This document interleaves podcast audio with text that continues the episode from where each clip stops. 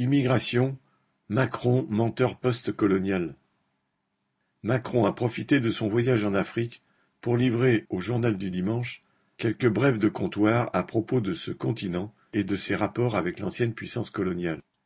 Ainsi, le président se targue d'avoir appris à la jeunesse de Ouagadougou que ses problèmes d'aujourd'hui, citation, ne sont pas liés au colonialisme, ils sont davantage causés par la mauvaise gouvernance des uns et de la corruption des autres, et ce sont des sujets africains, ajoute même le bon apôtre français.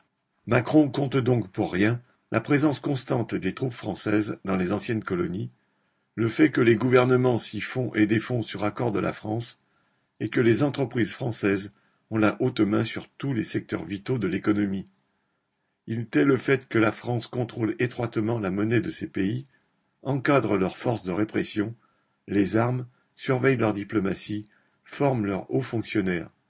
Il cache qu'elle fait tout cela pour conserver au Bolloré, Bouygues, Total, etc. une copieuse rente de situation.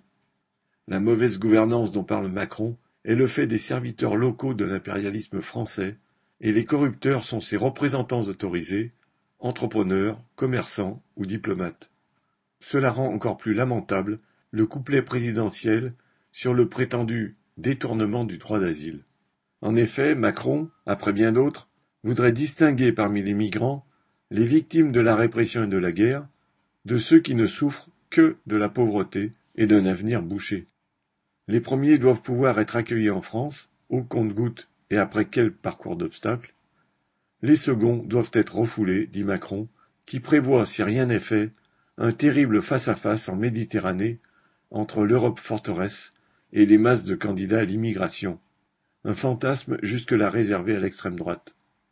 Cette partie de l'interview annonce, s'il en était besoin, la teneur de la future campagne présidentielle et une concurrence sur le terrain de Le Pen. Vis-à-vis de l'Afrique, Macron continue la politique de l'impérialisme français.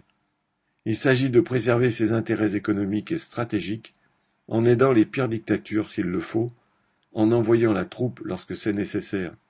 Ses phrases sur l'émigration ne sont que de la propagande électorale de bas étage. En effet, rien ne détournera les jeunes candidats à l'exil, prêts à risquer leur vie pour un avenir meilleur, et certainement pas les discours et les menaces d'un président français. Quant aux travailleurs, résidant sur le sol français, depuis cinq générations ou depuis cinq semaines, ils doivent les accueillir comme des frères et des renforts dans la lutte de classe, apportant de nouveaux liens avec tout un continent. Paul Gallois